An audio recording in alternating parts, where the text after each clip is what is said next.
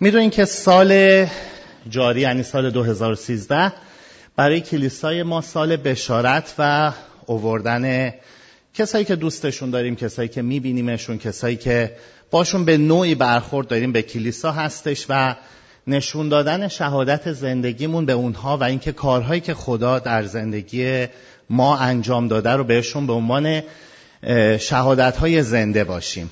من در راستای جلساتی که قرار هستش که بشارتی باشه و در مورد مجده نجات زندگیمون باشه من تصمیم گرفتم امشب شهادت زندگیم رو اول به خدمتتون بگم و تو این دو هفته داشتم فکر می‌کردم که چه چیزی بهتر و قشنگتر از این هستش که ما بتونیم از کارهایی که خداوند توی زندگی تک تک ما انجام داده صحبت بکنیم. و اینکه واقعا خداوند کارهای عظیمی در تک تک زندگی ماها کرده. شهادت هایی که می‌تونیم بدیم. هیچ چیزی به نظر من قشنگتر و گیراتر از این نیستش که به دیگران بگیم که کارهای عظیم خدا چی بوده. و در کلام خدا میگه که خداوند رو جلال دهید و کارهای عظیم اون رو در زندگیاتون بیان بکنین. من تا به حال پای منبر راجع به شهادت زندگیم صحبت نکردم. و فکر کردم که امشب موقعیت خوبی هستش. تو چند دقیقه اول راجع به این که اصلا خدا منو چجوری لمس کرده. تو این سیزده سال چجوری خدا زندگی منو قدم به قدم عوض کرد صحبت بکنم. و بعد از اون با همدیگه صحبت بکنیم که چرا حالا تو این سالها در ایمان مسیحی موندم؟ چه چیزایی در مسیحیت دیدم که باعث شد که زندگیمو وقف عیسی مسیح بکنم و چی شد که تو این ایمان باقی بمونم؟ امیدوارم کسایی که برای اولین بار به این کلیسا میان این شهادت برای زندگیشون واقعا درسی باشه. اولین باری که من با خدا به اسم خدا برخورد داشتم خب همه ماها در سین بچگی و شاید نوجوانی مخصوصا در کشور ایران شاید خدا رو میشنویم اسمشو. حالا به عناوین مختلف الله خدا هر اسمی که روش هستش. من هم اولین باری که به طور جدی با خدا برخورد داشتم سالی بود که وارد دبیرستان شدم. اولین بار وارد دبیرستان البرز شدم.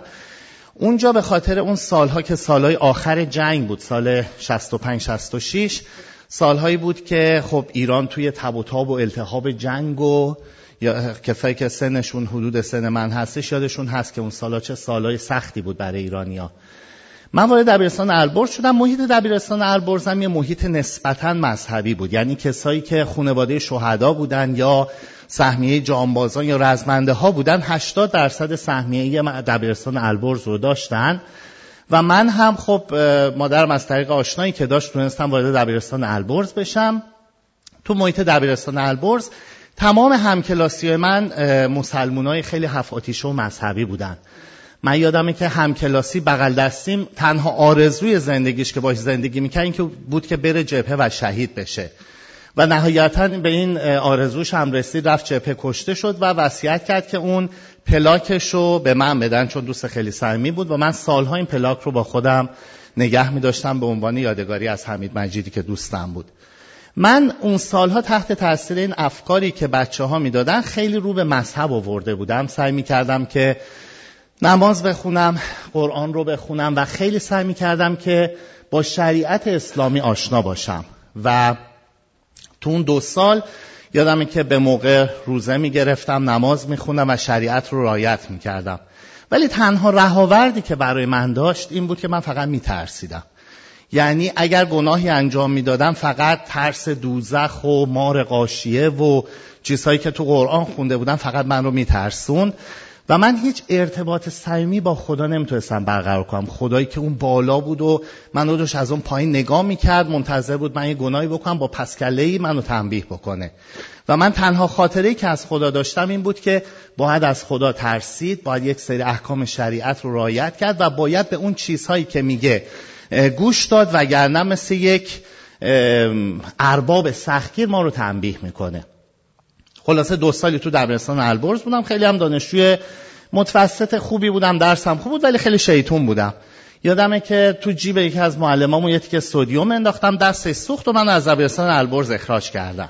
اومدم وارد دبیرستان متحری شدم و تو دبیرستان متحری دیگه واقعا آتیش میسوزونید و من دین و مذهب و همه چی رو فراموش کردم. تنها هدفی که داشتیم یه گوشه درس بود ولی قسمت اصلی معلم ما رو اذیت بکنیم تو کلاس آتیش بسوزونیم. و کارهای مختلف می‌کردیم که واقعا تو دبیرستان ایران خیلی مرسومه. تا اینکه من سالهای آخر دبیرستان چون یه بخش زندگی من موسیقی بود وارد یه ارکستر جوانان سفارت اتریش تو خیابان آپادانای نوبخت شدم. توی این ارکستر که فلوت می‌زدم یه بچه یه جوون ریزنقشی هم بود به اسم امیر جوادزاده که اینم فلوت می‌زد. و ما با همدیگه توی این ارکستر هم کلاس بودیم. من یادمه که امیر روحیه خیلی خوبی داشت. همیشه میخندید همیشه خیلی خوش برخورد بود خیلی مهربون بود. ما گاهی اوقات اذیتش می‌کردیم ولی خیلی با مهربونی جواب می‌داد. من کم کم با امیر چون همکار بودیم پلو هم تو ارکستر میشستیم خیلی صمیمی شدم. وارد زندگی خصوصیش که شدم و با همدیگه صمیمیتر شدیم فهمیدم که این مسیحی شده. ولی برای من خیلی عجیب بود. کسی که موسیقیدانه کسی که هنرمند اونم در این سطح خوب چطور ممکنه که مذهبی باشه. چطور ممکنه که حالا ایمانی داشته باشه. هرچند از دید من ایمان عجیب غریبی به عیسی مسیح و از دین اسلام تغییر دین داده باشه به مسیحیت. و می‌دونم خیلی هم به ایمانش افتخار می‌کنه. و هر موقع که ما با هم بیرون می‌رفتیم تا صحبت می‌شد این شروع می‌کرد به من بشارت عیسی مسیح رو دادن. و من راستش ازش یه جوری می‌خواستم درم یه جوری حرفم می‌خواستم عوض کنم. مثلا حوصله نداشتم که راجع دین و مذهب بخواد صحبت بکنه و اون موقع فکر می‌کنم خب تمام ادیان یه چیز میگن دیگه. حالا چه اسلام باشه چه مسیحیت باشه چه یهودیت باشه چه زرتشتی باشه همشون یه چیز میگن. میگن خوب باش کار خوب بکن. و هیچ وقت حاضر نشدم جدی صحبت های امیر رو گوش بدم. ولی تو اون یکی دو سالی که باش خیلی سعی می این سعی می‌کرد که یه جوری به من از خودش و از ایمان و شهادتش بگه. بعدها که باش بیشتر سعی می شدم جالب بود. برام که دیدم چه زندگی سختی هم داره. پدرش از خونه بیرونش کرده بود. شب تو استودیوی موزیک گاهی میخوابید خونه دوستان می‌رفت و اواخر حتی به یه چای خونه توی حفظ و درکه رفته بود و به اونجا یه پولی می‌داد که شبا بتونه اونجا بخوابه و صبح بیاد به ارکستر یا مثلا هنرستان موسیقی. من برام عجیب بود. کسی که انقدر سختی کشیده. کسی که پدرش از خونه بیرونش کرده. مادرش و خواهرش با این سختی دارن زندگی می‌کنن. چطور ممکنه که انقدر شاد باشه و انقدر خوشحال باشه؟ به هر ذهن و منطقی که رو می‌کردم فکر نمی‌کردم که اصلا این با دو دو تا هیچ عقل جور در بیاد. تا اینکه هیچ وقت یادم نمیرس همون حدود 18 19 سالمون بود. یه روز با همدیگه رفته بودیم درکه چون امیر کاراش داشت جور می‌شد که بیاد خارج از کشور. با همدیگه نزدیک حفظ داشتیم قدم می‌زدیم. امیر مستقیم توی چشای من نگاه کرد گفت کوروش من برای تو الان دو ساله دارم دعا می‌کنم و می‌دونم که خدا روزی تو رو نجات میده. و این دعا مطمئنم که خدا تو رو لمس خواهد کرد.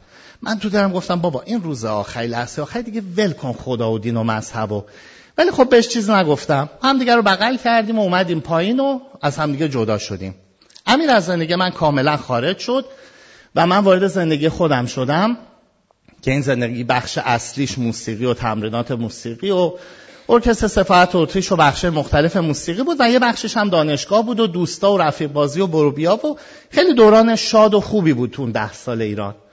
و من گهگداری که با بچه ها جمع می شدیم شبای تعطیلی گاهی مشروب می خوردیم گاهی دیگه هر کاری که یک جوون ایرانی که در سطح متوسط جامعه است می‌تونست بکنه ما هم انجام می‌دادیم. و تو اون سالا من سالای ظاهرا خوشی داشتم.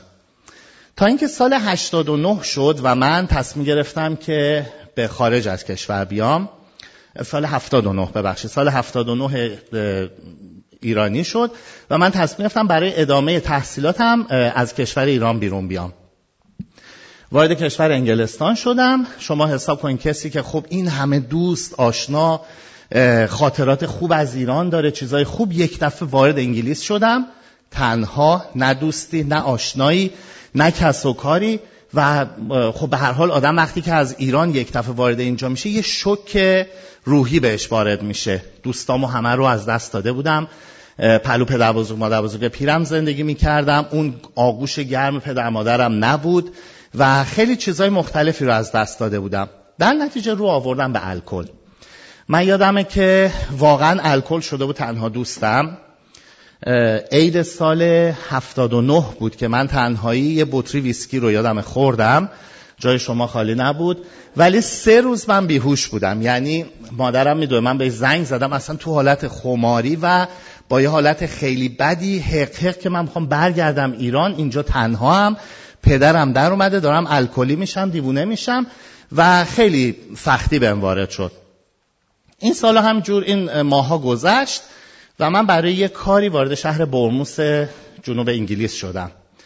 یادم یه بعد از ظهری نشسته بودم و با یکی از دوستان طبق معمول داشتیم مشروب میخوردیم. یه آقای انگلیسی اومد شروع کرد توی میدون راجع به عیسی مسیح بشارت دادن. ما گفتیم یه پکم به سلامتی عیسی مسیح می‌خوریم. و این آقا همه رو ول کرد اومد روی میز ما نشست و گفتش که شما به عیسی مسیح ایمان دارین؟ ما گفتیم خب چهارمی پیامبر اولوالعزم ما مسلمونیم. بله ایمان داریم پیامبر خوبی بوده معجزاتی می‌کرده.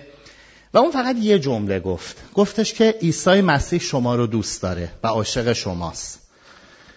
من یک دفعه باور کنین هنوز که اینو میگم مو به تنم سیخ میشه. یک دفعه پشتم لرزید انگار یه این جمله اصلا انگاری که واقعا رفت تو سرم. اصلا یه چیز خیلی عجیبی بود. بعد از اون دیگه هرچی گفت نشنیدم. حالا نصفش واسه زبان. ضعیفم بود و نصفش هم برای اینکه اصلا این چیزی که گفت منو برد به فکر که چطور ممکنه خدا آدم رو دوست داشته باشه؟ اصلا من ممکنه خدا آدم رو دوست داشته باشه. ما نهایت ای کار خوب بکنیم خدا بهمون پاداش میده. ای کار بدم بکنیم میندازد اون تو جهنم. ما مثل مثلا یه سری موجوداتی هستیم مثل بقیه حیوانات. خدا چطور می‌تونه ما رو دوست داشته باشه؟ و اصلا دوستی خدا برای من خیلی عجیب بود. ولی این جمله ای که گفت خیلی رو من اثر گذاشت. لحظه ای که منو دوستم می‌خواست گفت تلفناتون رو به من بدین دوستم تلفن اشتباهی بهش دادن من تلفن خودم رو بهش دادم. و این شد اولین معلم نویمان من. می اومد تو خونه ما برموس و در مورد همون اطراف زندگی می‌کرد و جست گریخته این یعنی واقعا شاید سی درصد حرفاشو متوجه می شدم چون واقعا زبانم ضعیف بود. و هفتاد درصدش هم بهم یه انجیل فارسی داد و شروع کردم کتاب مقدس رو خوندن. یه ماه یه ماه و نیم بود داشتم کتاب مقدس میخوندم و اون حوالی نزدیک تولدم بود. روز 16 اکتبر ساعت 6 و 25 دقیقه بود که به کتاب مکاشفه رسیده بودم. باب سه آیه 20 رو داشتم میخوندم که خداوند دقیقا با من صحبت کرد و گفت اکنون بر در قلب شما ایستاده و در را میکوبم. هر کس که بشنوه و در رو باز کنه وارد قلبش میشم و با اون میمونم. من یه لحظه اطراف خودم رو نگاه کردم اتاق کثیف در و داغون خودم و و گفتم خدا می‌خواد بیاد با من بمونه با من زندگی بکنه مگه میشه همچی چیزی؟ و یک دفعه انگار تمام مشکلاتی که داشتم تمام گناهایی که کرده بودم انگار همه یکی که اومد جلوی چشمم. انگاری که همه اونها رو مثل یه فیلمی از مثل کسی که داره فیلمی می‌بینه همه رو از جلوی چشمم رد شد. و من واقعا اون لحظه خداوندی عیسی مسیح که آخرین چیزی بود که نمی‌تونستم اون رو درک بکنم بر من باز شد. و عجیب بود. یعنی اون لحظه خیلی از شما این تجربه تولد تازه رو در یک لحظه تجربه کردین. من اصلا همچی خوشی تا بال تو زندگیم نیامده بود. بلند شدم مثل دیوونا رفتم لب دریا آواز میخوندم بالا پایین میپدم منی که تا شاید یه ماه پیش دیپرس شده بودم الکلی گوشه خونه افتاده بودم یک دفعه انگار خدا منو آزاد کرد. و حقیقتا اون روز برای من روز خیلی زیبایی بود. بعد از اون من درسامو باهاش ادامه دادم و اون فرد نیکولاس بود اسمش به من گفت من یه کلیسای انگلیسی پیدا کردم تو می‌تونی بری لندن اونجا اتفاقا یکی منتظرته. من وارد شهر لندن شما موقع کلیسای چیزیک فقط بود.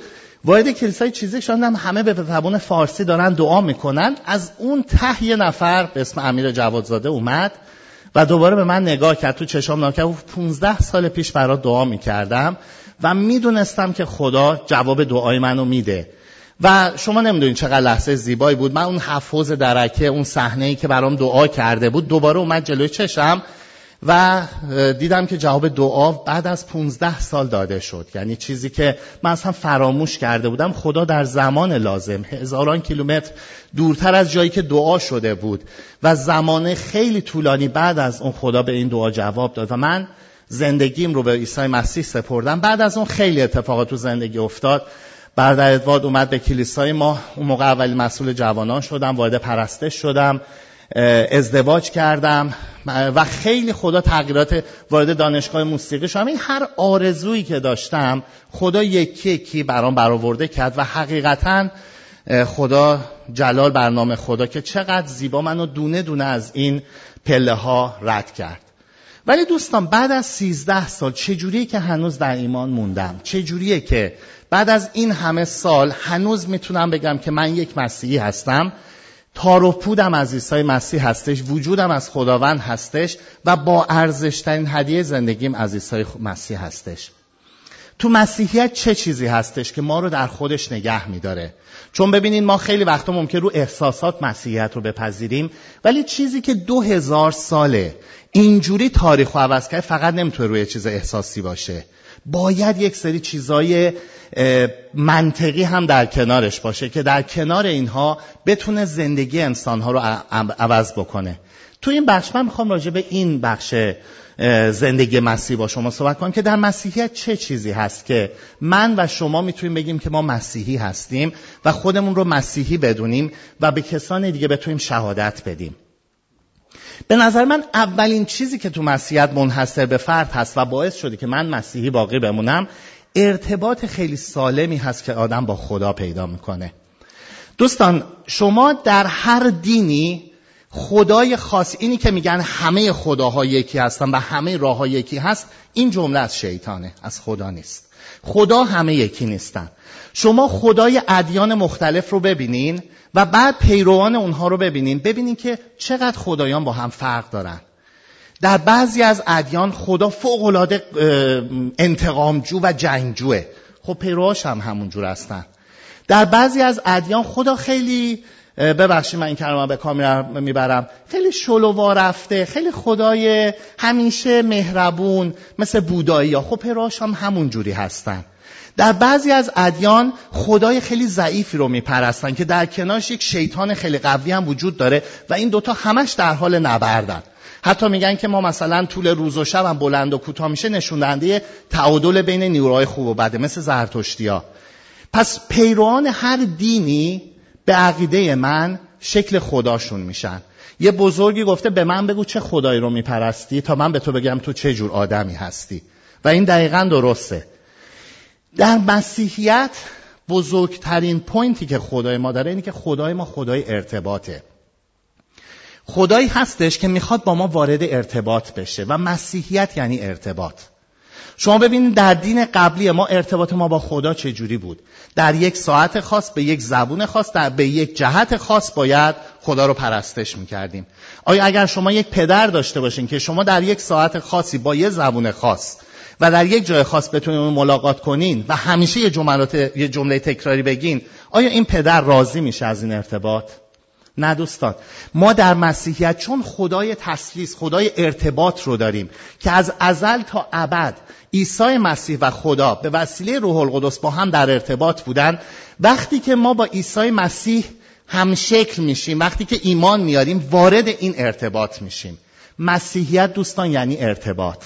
مسیحیت یعنی یک ارتباط ساده عاشقانه و محب با خدا بودن. ما دیگه الان خدا رو باری تعال و جال نمی‌دونم صفات جلالی و جب نمی‌دونم ثبوتی صدا نمی‌کنیم. ما خدا رو یک کلمه صدا می‌کنیم پدر بابا. و این چقدر صمیمانه و چقدر پرمحتوا هستش. ما دیگه لازم نیست خدا رو باری تعالی نمی‌دونم بلند پروردگار را صدا کنیم. ما خدا رو پدر صدا می‌کنیم. و ما از بندگی آزاد شدیم. و فرزند خدا شدیم. در ادیان دیگه در دین قبلی حد اکثر من بنده خدا بودم. ولی در مسیحیت من فرزند خدا هستم. به وقتی شما فرزند خدا هستین وارد یک ارتباط عاشقانه با پدر میشین. پدر شما رو دوست داره شما پدر رو دوست دارین و این ارتباط مرتبا صمیمانه تر میشه. پس اولین خصوصیت این ارتباط محبت خدا هست که در این ارتباط به وجود میاد. دومین چیزی که هستش اینه که خدای ما در عین حال که خیلی محبت با محبت هست خدای پاک و قدوسی هم هست. دوستان شما در باز هیچ مذهب و دینی شما نمی‌تونین قدوسیت و محبت خدا رو یه جا قرار بدین. چون یا باید به قدوسیت خدا خیلی اهمیت بدین یا به محبت خدا. شما یه قاضی رو نمی‌تونید پیدا کنید. هم خیلی مهربون باشه هم خیلی قاضی خوبی باشه. چرا؟ چون اگه قاضی بخواد عادل باشه دیگه مهربون نیست. و اگر مهربون باشه دیگه نمی‌تونه عادل باشه. ولی خدای مسیحیت خدای پرمحبت و با عدالتی هستش. و این عدالت فقط روی صلیبه که می‌تونه با همدیگه تداخل پیدا کنه. میگن چوب عمودی صلیب نشون دهنده عدالت خدا و چوب افقی اون نشان دهنده محبت خداست. پس این دوتا روی صلیب با همدیگه تلاقی پیدا می‌کنن و ما خدای پرمحبت و قدوسی رو میپرستیم. خدایی که ذره ای از قدوسیتش کوتاهی نمی‌کنه و از هیچ گناهی سرپوشی نمی‌کنه ولی با محبت خودش به جای اینکه ما رو تنبیه بکنه در وهله اول اومد تمام گناه های ما رو به واسطه کاری که عیسی مسیح کرد بخشید و پس از اون به واسطه ایمانمون ما لحظه به لحظه می‌تونیم توبه بکنیم و هر روز از این محبت خدا که در, در کنار قدوسیت اون هست بهره بشیم. پس خدای پدر ما می‌تونه این خصوصیت رو داشته باشه. دومین چیزی که در کنار تمام اینها من رو به مسیحیت خیلی جذب کرد وجود شخصیت خود عیسی مسیح هست دوستان. شما باز در هیچ آینی نمی‌تونید پیدا بکنین که خدا این کار عظیم رو برای آفریدگان خودش انجام بده که بیاد در غم و سختی اونها شریک بشه بیاد بر روی زمین و بیاد دردای ما رو بر روی صلیب بر روی خودش بگیره. اگر من یه خدایی رو بپرستم که اون بالا در هفت آسمان خودشه وقتی درد دارم آیا این خدا می‌تونه درک بکنه؟ اگر به من خیانت بشه آیا این خدا می‌فهمه؟ اگر من مشکلی داشته باشم این خدا درک می‌کنه. این خدا نمی‌تونه. من اگر خدای جز خدای صلیب وجود داشته باشم رو نمیپرستم. چون اگر هر مشکلی داشته باشم این خدا می‌فهمه چی میگم. اگر من دردی بکشم مسیح می‌فهمه چون اون هم درد کشید. اگر به من خیانتی بشه وقتی به حضورش میرم اون می‌فهمه چون به اونم خیانت شد. پس عیسی مسیح اومد در دردهای ما شریک شد تا ما رو به حضور خدای پدر ببره. دوستان وجود عیسی مسیح در مسیحیت نقطه قوت و اساسی اونه. مسیحیت بدون عیسی مسیح هیچ معنی نداره. چرا؟ چون بین انسان و خدا یک دره عمیق وجود داره. شما فرض کنید دو تا کوه وجود داره به اسم انسان و خدا که بینشون یه دره به اسم گناه هست. بین اینا یه پلی باید به وجود بیاد که یک سرش روی انسان و یک سرش روی خدا باشه. و تنها راه ارتباط اینه. برای همینه که عیسی مسیح هم انسان و هم خداست. هم مثل من درد کشید هم جسم پوشید ولی از ذات الوهیت خدایی بود. پس عیسی مسیح تمام نیازهای منو می‌تونه برطرف کنه. همیشه این مثال رو برادر ادوارد می‌زنه. شما اگه یه مورچه اینجا ببینید داره یه باری رو می‌بره. بریم که مورچه جون می‌تونم من بهت کمک کنم؟ آیا می‌تونی بهش کمکی کنی مورچه بارش رو می‌ذاره اگه له نشه می‌ذاره در میره. من در چه صورت می‌تونم به اون مورچه کمک کنم؟ در صورتی که با این فکر انسانی بتونم هم جسه مورچه بشم و بهش کمک کنم. خدا در چه صورتی می‌تونست به ما انسان ها کمک کنه؟ در صورتی که با الوهیت خودش به شکل ما انسانها در بیاد بین ما بیاد و خدا رو به ما نشون بده. و این راز مسیحیت این نقطه قوت مسیحیت هستش. این چیزیه که دو هزار ساله واعظین دارن به اون وزن می‌کنن و اینجا هستش که مسیحیت نقطه بقاش هستش. ما در مسیحیت خدا رو کوچیک نمی کنیم بلکه خدا رو به اون درجه که واقعا وجود داره می‌شناسیم. و واقعا در مسیحیت باید ما این خدا رو بپرسیم. شما اگر یکی رو می‌بینین که توی استخر افتاده داره غرق میشه آیا میرین بالا سرش بهش درس شنا میدین؟ آیا میرین توبیخش کنین چه جلوی پاتو ندی افتادی تو آب؟ این کاری که پیانبرا کردن. ولی کاری که می‌کنین میپرین اونو نجات میدین. و این کاری که عیسی مسیح کرد. وارد این دنیا شد بین ما اومد تا دست ما رو بگیره و ما رو نجات بده. باز هم میگم من خدایی جز خدای مسیحیت رو نمیپرستیدم. چون این خداست که می‌تونه تمام نیازهای من رو برطرف بکنه و اونها رو واقعا به حد کمال نشون بده به خودش. سومین چیزی که من در مسیحیت دیدم و به وسیله اون شاید ایمان آوردم وجود کتاب مقدس ما مسیحی هست. دوستان کتاب مقدس بزرگترین هدیه هستش که در تاریخ به انسان داده شده. بعد از شخص عیسی مسیح که وسیله پدر داده شد ما چیزی داریم به اسم کتاب مقدس که دونه دونه چیزهایی رو که ما نیاز داریم توی اون نوشته شده. من این مثال رو خیلی وقتا می‌زنم. کتاب های دنیا تمام کتاب. شما از بزرگترین کتاب های تاریخ نمی‌دونم ایلیاد و اودیسه بگیرین تا کتاب دانته. دیگه بزرگترین کتابایی که تاریخ به خودش دیده. شما فرض کنید مثل تابلوهای نقاشی زیبایی هستن که همیشه یه شکلن. شما دو بار سه بار پنج بار می‌خونین خسته میشین. ولی کتاب مقدس ما مثل یک پنجره زیبای زنده است. شما از این پنجره در چشم اندازهای مختلف می‌تونید مناظر مختلف ببینید تو پاییز یه شکل داره تو بهار یه شکل داره. بنا به نیاز شما کتاب مقدس بهترین جوابه. چون خود خدا اون رو نوشته چون خود خدا اون رو به ما هدیه داده. پس سومین چیزی که من رو در ایمان نگه داشت و باعث شد که مسیحی بمونم وجود کتاب مقدسی بود که با هیچ کتاب دیگه ای قابل مقایسه نیستش. و چهارمین چیز دوستان که من رو در مسیحیت نگه داشت وجود شما عزیزانه یعنی کلیسای خداوند. یعنی کلیسایی که در جهان وجود داره و هیچ قدرتی بر اون استیلا پیدا نمی‌کنه و هیچ قدرتی نمی‌تونه اونو از بین ببره. خیلی از حکام مثل لنین مثل استالین خواستن که مسیحیت رو و کلیسا رو از بین ببرن. ولی نه تنها نتونستن بلکه وقتی که اونها مردن کلیسا با قدرت بیشتری در اون کشورها گسترش پیدا کرد.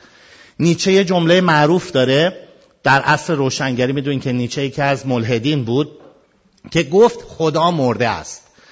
از دید خودش تو قرن 19 و 20 دیگه انسان به خدا احتیاج نداشت و گفت خدا مرده است. روزی که نیچه مرد مسیحی ها رو پیرنش رو نوشتن که نیچه مرده است. و حقیقتا هم همینطوره. امروز کسایی مثل برتران لارسل کسی که یک کتاب معروف داره که چرا مسیحی نیستم یا نیچه اینا کجا هستن؟ ولی خدای ما در توسط کلیسای خودش در تمام نقاط جهان داره گسترش پیدا می‌کنه. دوستان مسیحیت یک پادشاهی جهانی هست که در تمام دنیا به وسیله کلیسا در قلب ها داره حکومت می‌کنه و داره پادشاهی می‌کنه. و اساس این پادشاهی بر اساس محبته نه بر اساس زور و اجبار و قدرت. کسی شما رو مجبور نکرده بگه کلیسا بیاین.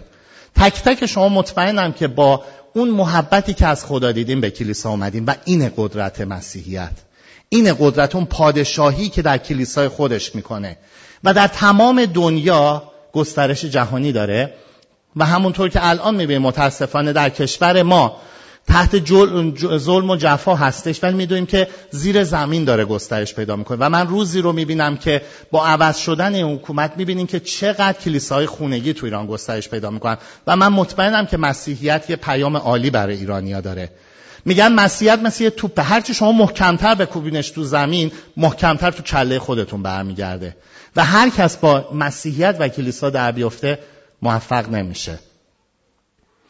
آخرین چیزی که من رو توی مسیحیت نگه داشت و تا امروز وقتی که به اون فکر می‌کنم واقعا خوشم وجود آخرت شناسی و یا ایمان به فرجام نیکویی هستش که در مسیحیت به ما داده میشه.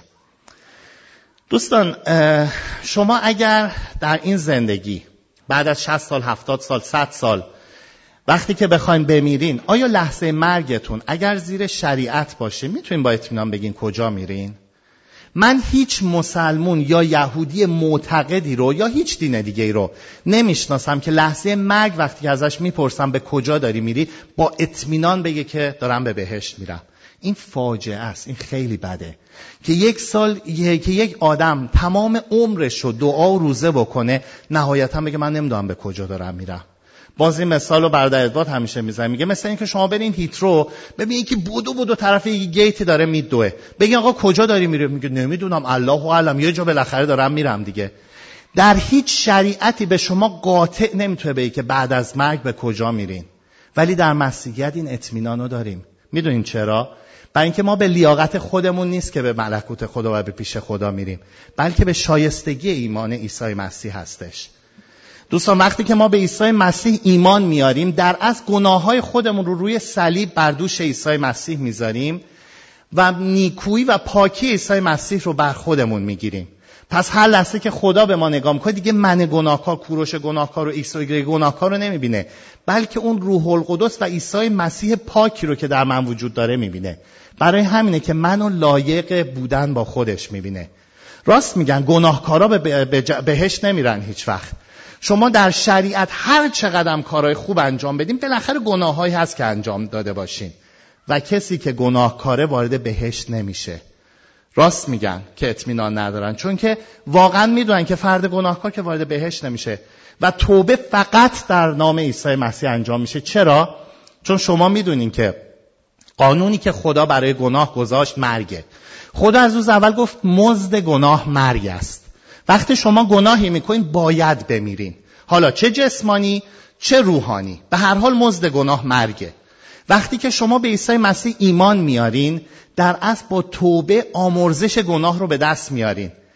بنابراین شما دیگه گناهکار نیستین چون که بیگناهی و پاکی عیسی مسیح رو بر خودتون گرفتین. برای همینه که ما چون گناهکار نیستیم وارد ملکوت خدا میشیم. و بودن با خدا یعنی پاکی مطلق. یعنی بودن در یک چیزی که کلام خدا میگه هیچ چشمی ندیده و هیچ زبانی بازگو نکرده. ما تو این دنیا زیبایی های زیادی داریم. خیلی جاهای زیبا تو دنیا هست. خیلی چیزهای زیبا تو دنیا هست. ولی اینا رو همه رو میشه بیان کرد. حالا چه با هنره چه با عکس گرفتنه. ولی کلام خدا میگه زیبایی هایی که چشمی ندیده و گوشی نشنیده. پس ببینین که چقدر عظیم هستش. دوستان من مسیحی هستم و افتخار می‌کنم به اینکه مسیحی هستم و می‌دونم که در ایمان خودم تحت هر شرایطی باقی میمونم. چون ایمان من فقط بر اساس چیزهای احساسی که اون لحظه تولد تازم که شاید اون لحظه نمی‌دونستم چیه نیستش بلکه در این ایمان رشد کردم اون رو محک زدم. به قول خدا میگه که بیایید و ببینید که خدا نیکوست. و من این خدایی نیکو رو تو این سیزده سال چشیدم. با تک تک سلولای خودم اون رو لمس کردم و مطمئنم که شما اگر امشب برای اولین بار به این کلیسا اومدین مثل اون لحظه که من ایمان آوردم اگر به این راه بیان هیچ وقت پشیمون نمیشین. چون وارد راهی میشین که پر از شادی پر از خوشی پر از نیکویی و پر از چیزهایی هستش که خدا برای ما در نظر گرفته. امیدوارم که روزی بشه که شما هم بعد از سالها بتونید این شهادت عالی رو در مورد زندگی خودتون بدین. چند لحظه با هم سرمون رو خم می‌کنیم تا دعا کنیم. خدای پدر تو رو شکر می‌کنم امشب خداوند. تو رو شکر می‌کنم که تونستم از شهادت زندگیم با عزیزترین کسانم ای خداوند صحبت بکنم. خدای تو رو شکر می‌کنم به خاطر وجود تو عیسی مسیح. تو رو شکر می‌کنم به خاطر روح القدس تو که میاد و ما رو تشویق می‌کنه که بتونیم از زندگی خودمون با دیگران بگیم ای خداوند. خودت تو خودت می‌دونی و من فقط می‌دونم که تو چه کارایی برای من کردی و هیچ کس دیگه این رو نمی‌دونه. من مطمئنم خیلی از کسایی که الان سرشون خمه می‌تونن همین شهادت رو بدن. و با این خم کردن سرها می‌خوایم به تو بگیم که پدر واقعا ممنونیم ازت. پدر سپاسگزاریم که تو این همه سال اومدی ما رو ای خداوندم از هر خطری نجات دادی. با نیکویای خودت ما رو سیراب کردی ای خداوندم و همیشه با ما بودی و هیچ وقت ما رو تنها نگذاشتی. خدای تو بقیه این راه یک بار دیگه می‌خوایم با تو پیمان ببندیم که می‌خوایم با تو باشیم. می‌خوایم دستامون رو همیشه در دستای تو نگه داریم و همیشه جای امنی باشه که اونجا جای درد دل و واقعا اشکای ما باشه. ای خداوند امشب با ما باش در پرستشامون تو جلال بیاب. در نام عیسی مسیح. آمین.